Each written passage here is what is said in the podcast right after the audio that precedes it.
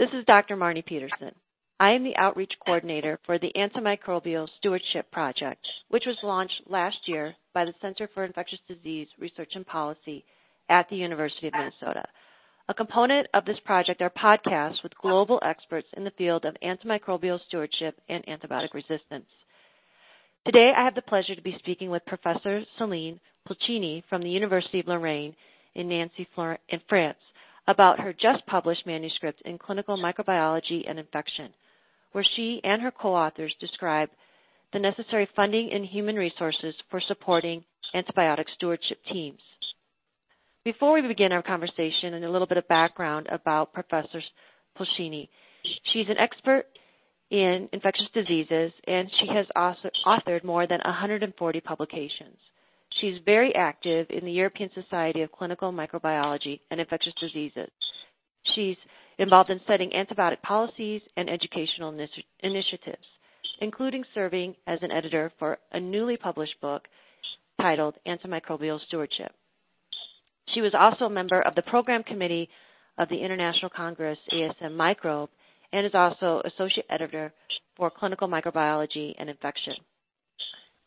To highlight all of her accomplishments, she was awarded the Best Young Researcher Award from the European Society of Clinical Microbiology and Infectious Diseases, ESCMID, in 2017. So, with that brief introduction, Professor Pulcini, thank you for joining me today. Thank you for inviting me.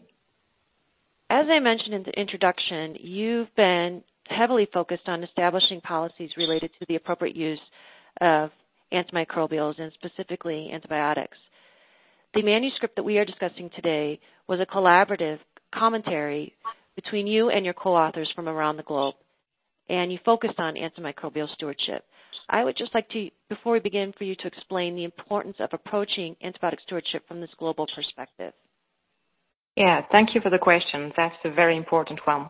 Bacterial resistance is a global problem, and bacteria know no borders. It's therefore, I think, crucial to improve antibiotic use in all countries. And there are also wide variations between countries regarding organization of care and culture. So it's very important to plan from the start solutions that are applicable at global level. That's why we wrote the commentary with many different people coming from all over the world. So if I can introduce my co-authors, we have Chantal Morel from Geneva. She's an economist. We have Evelina Tacconelli from Germany, Bojana Beovic from Slovenia, Katja de With from Germany, Herman Goossens from Belgium, Stephen Harbarth from Geneva in Switzerland, Alison Holmes in London, UK, Philip Howard in Leeds, UK, uh, Dr. Morris, Andrew Morris in Canada, Dilip Nathwani from BSAC in Scotland, Mike Sharland from uh, London, UK, Jeroen Schouten from the Netherlands, Karin Thursky from Australia, Ramanan Laxminarayan is an economist working both in the US, UK, and in India. And finally, Mark Mendelson from South Africa. So a very nice bunch of experts from all over the world. Yes, these are global thought leaders. I'm curious as to why you and your co-authors decided to write about this topic, the necessary human and financial support for stewardship. Why did you feel this was so important? Because I think everybody doing the, the work on a daily basis knows that without antibiotic stewardship teams in place and sufficiently staffed, we won't solve the problem of bacterial resistance. And all authors of this commentary face lack of funding for these teams in their everyday practice. But what is really, I think, surprising and very shocking is that there is a total lack of awareness of this problem worldwide. So we feel that the priority today is given to new antibiotics and new diagnostics, which are of course important, but they will not solve the problem of antibiotic resistance in the long term. So we really feel that it's time we are serious about improving antibiotic use, and we can't achieve this without a sufficient number of well-trained experts that are part of antibiotic stewardship teams with a sustainable, dedicated funding. Absolutely. It, and to establish kind of some of the framework that you wrote about in the commentary, uh, in 2017, a survey was sent to, to members that, that represented 26 different countries This was a part of the the ESCMID study group for antimicrobial stewardship. And in that survey, you inquired about antibiotic stewardship staffing recommendations and the list of core activities these antibiotic stewardship teams were engaged around the, the globe within these 26 different countries. And you wrote about this in the commentary. I'd like you to describe to some of our listeners the findings of this survey and some of the observed differences. Yeah. So we found four interesting things. First, we found that staffing recommendations or standards only existed in five out of the 26 surveyed countries. And that was in Australia, Canada, France, Germany, and the Netherlands. Second, these standards only concerned hospital antibiotic stewardship teams and only in high income countries, even though the vast majority of antibiotics are prescribed outside hospitals and in low to middle income countries. Third, the list of core activities antibiotic stewardship teams have to implement are very different from one country to another, with some countries including only supervision of the antibiotic stewardship program and not the everyday implementation of actions such as ward rounds, advice for multi-drug resistant bacteria, and so on. And these countries also usually don't include basic pharmacy or microbiology or infectious diseases services in their standards. And finally, as a result, and also probably because of different healthcare systems and organization of care, staffing figures vary a lot between countries and we found wide differences from two recommended full-time equivalent for uh, per 1,000 hospital acute care beds for the all antibiotic stewardship team to almost seven full-time equivalent for the all team per 1,000 beds. So that's really a large variation that is explained by a, a variety of factors. Absolutely. So you, you further then go on to describe in the manuscript uh, two main actions that you feel are required to meet the human resource needs for antibiotic stewardship across these countries. There's what you call a need for staffing standards, and then obviously uh, to identify sustainable funding mechanisms. So just to talk a little bit about these staffing standards and how we would set these Uh, across these different countries, across these different practice settings? Yeah, so that's tricky. Actually, we don't know yet. We we have ideas, but we feel that this should be further explored in details in a dedicated research program, and that would need a multidisciplinary uh, researcher team actually. So the goal is to have minimum standards for the whole range of essential antibiotic stewardship activities and we feel that it should include supervision of the program as well as daily implementation of activities in hospitals and the community. And of course, this should be applicable to low to middle income countries and high income countries. So that's not so easy to do. So our impression is that the easiest first step is probably to start with hospital-based activities and to reach consensus on the list of core antibiotic stewardship activities, and then to come up with standards with figures uh, with full-time equivalents per capita, for example, for the all antibiotic stewardship team.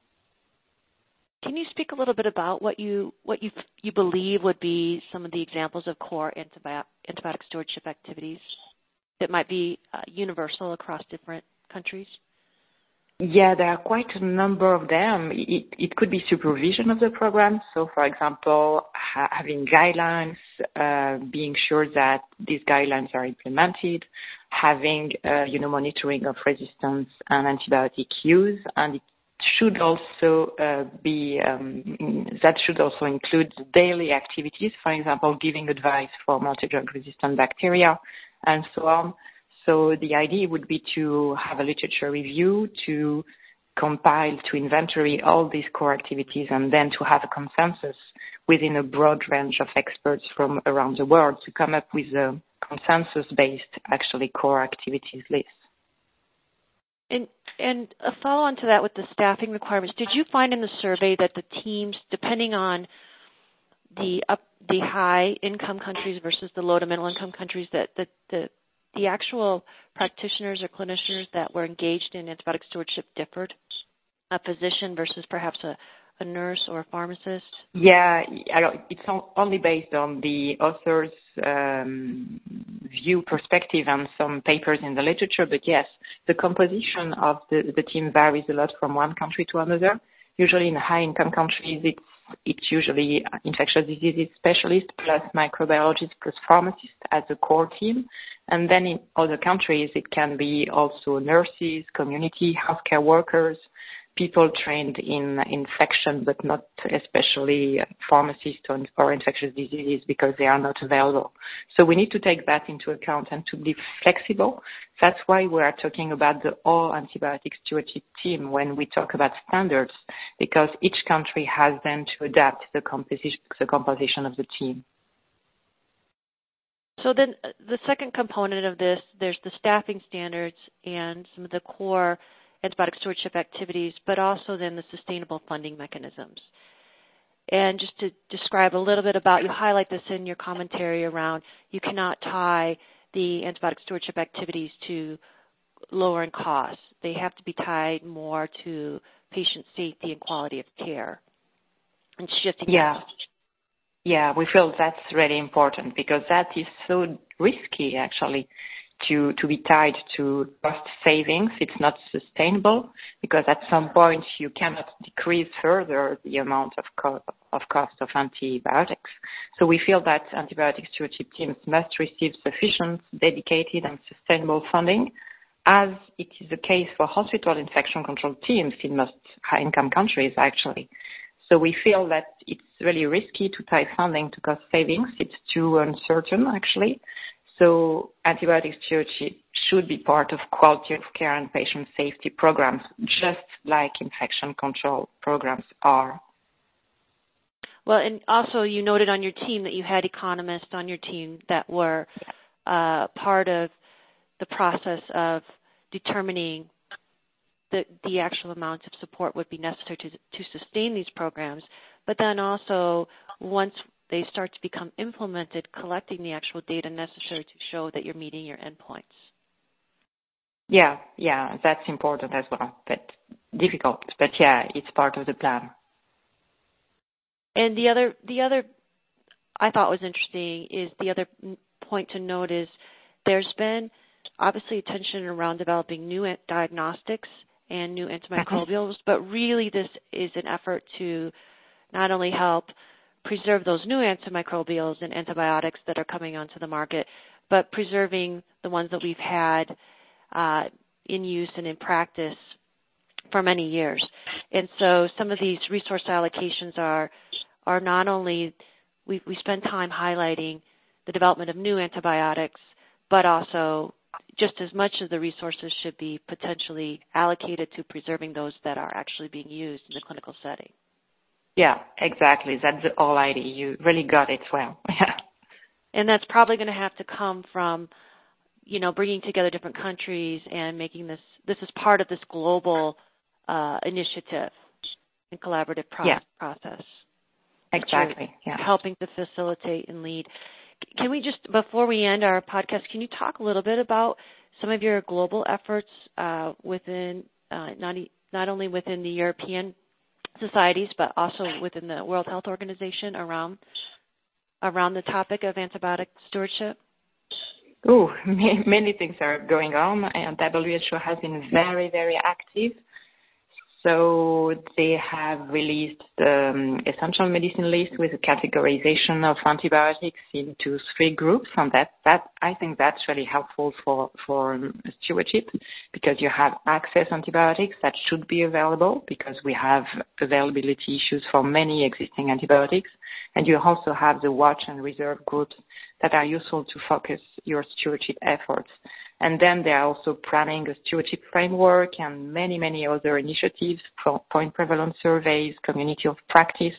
So they have been very active, I think, and they have done many, many interesting things. That's terrific. Um, so we appreciate all of your efforts at that at that global level. So my final question then, uh, basically returning back to, to the commentary manuscript. So what, what are your next steps with your team of, of authors? And where are you going next with this? And how can our listeners uh, that are many of them are clinicians and practitioners. How can they help to contribute to your global efforts?